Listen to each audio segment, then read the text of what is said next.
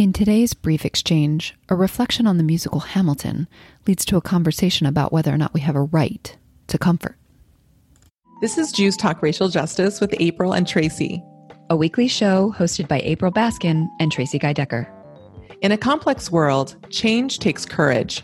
Wholehearted relationships can keep us accountable. So you're saying you have this friend? Yeah, so I have this friend from synagogue who adores live theater. It's her primary hobby is watching. She like has subscriptions to all the theaters and she just really likes it. And so we've seen a few things together and she's told me about things and um, I've seen some really, really powerful plays because she said you should go see this. Um, anyway, we were talking about Hamilton probably a year ago. Uh, I first saw it when it came to Baltimore, and then I we started talking about it. And I mean, it's it's a brilliant, brilliant show. Um, and there are things that are amazing about it. It, it has allowed um, so many actors of color to be showcased in not stereotyped roles. Um, and the music is amazing and all those things.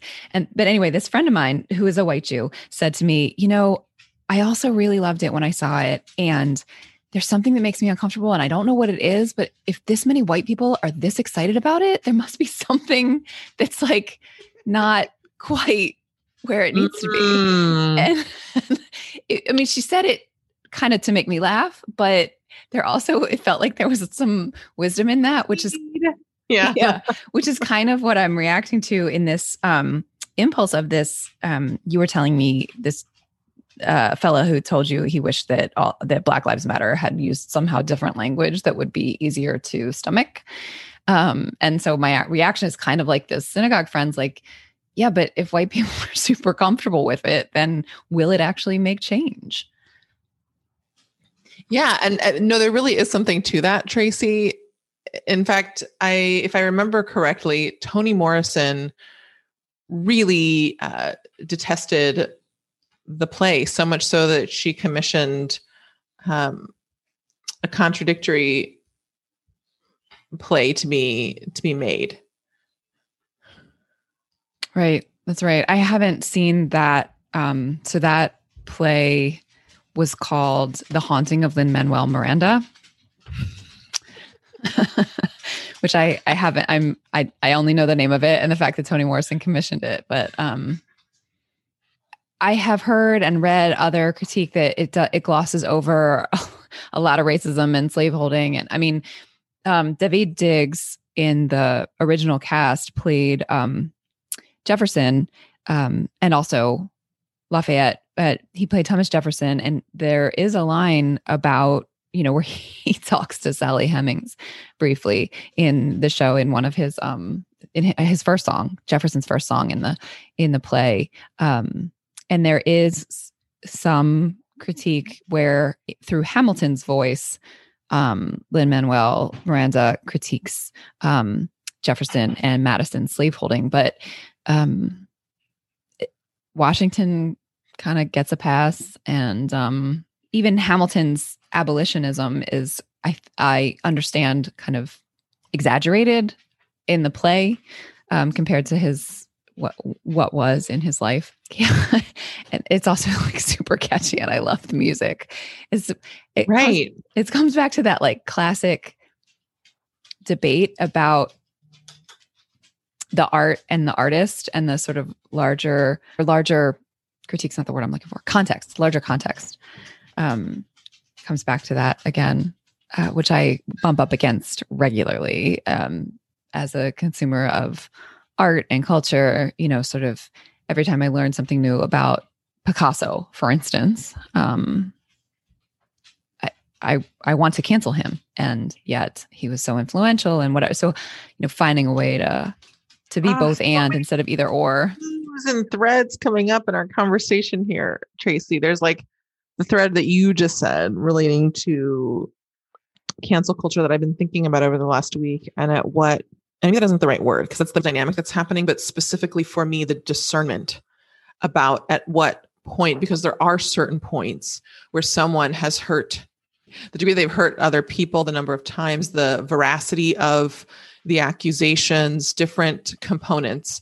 Because I notice at times there are certain artists where I've either heard rumors or seen certain things that have either been addressed or not. And that's a concern. And I wouldn't want to socialize with them, but it's not at the level that either an artist or a leader that it it makes it's worth the loss of what they've created.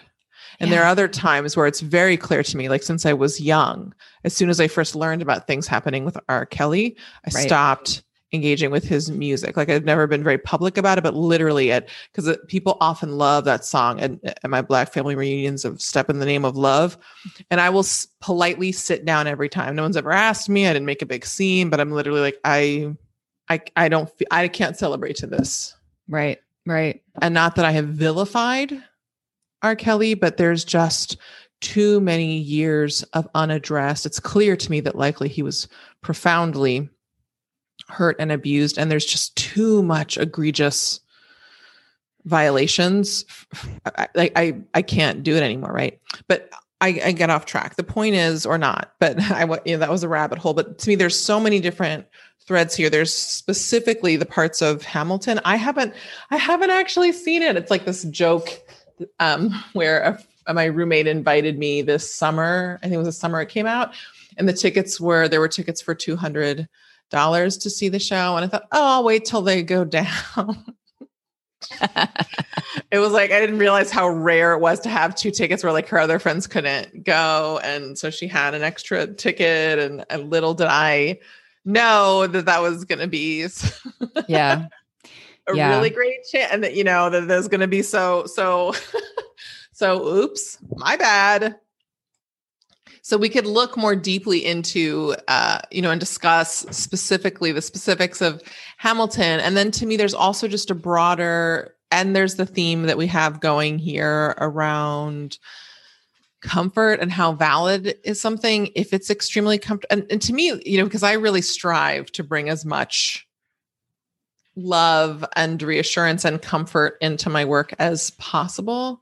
I, I, think the distinction or like the nuance that I would add to your statement, because I think there is validity in it of your friend, of your friend's joke, and you sort of asserting that you think that there that that is valid, is um, if masses of white people, right? Like the generally the white folks who I tend to work with, in addition to the people of color I work with, are people who, at one level or another, are already deeply committed or engaged to a certain extent or are on a pathway toward that versus the masses of people who still largely operate unconsciously and um, in racist, implicit and explicit racist ways in daily life. Mm-hmm. Right. So to me, there's a distinction there because I, I find for me, because I noticed that certain educators, um, whether they're people of color or white at times, seem to actively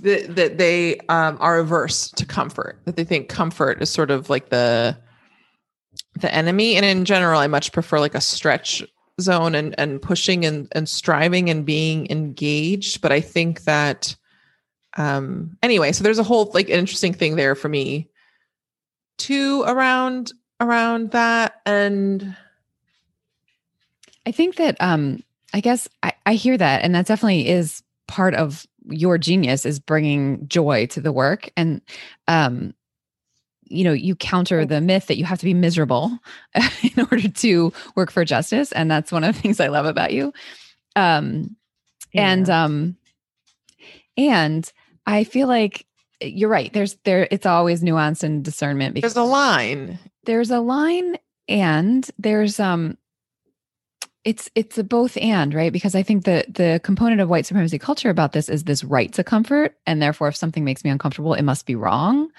um that's the thing that needs to be countered um that there's that that we're somehow entitled to comfort and therefore someone who makes us uncomfortable is actually harming us. Um, mm-hmm. That that that is a false uh, a, a, false narrative, a false assumption. Um, so I think that's that's part of it. And then, oh, my brain! I can't. I grab. I. I there's this great idea, and I'm like, I'm gonna. Say, I I really want to bring this up, and then I lose yes. it again. Um, I hope what I have isn't contagious. Maybe the tables have turned in this conversation. Mwahaha. Let's all enjoy April's linear mind for the day. I'm sorry, I shouldn't laugh so hard. it's okay. I appreciate it. Thanks for tuning in. Our show's theme music was composed by Elliot Hammer. You can find this track and other beats on Instagram at Elliot Hammer. If this episode resonated with you, please share it and subscribe. To join the conversation, visit JewsTalkRacialJustice.com, where you can send us a question or suggestion, access our show notes, and learn more about our team. Take care until next time, and stay humble and keep going.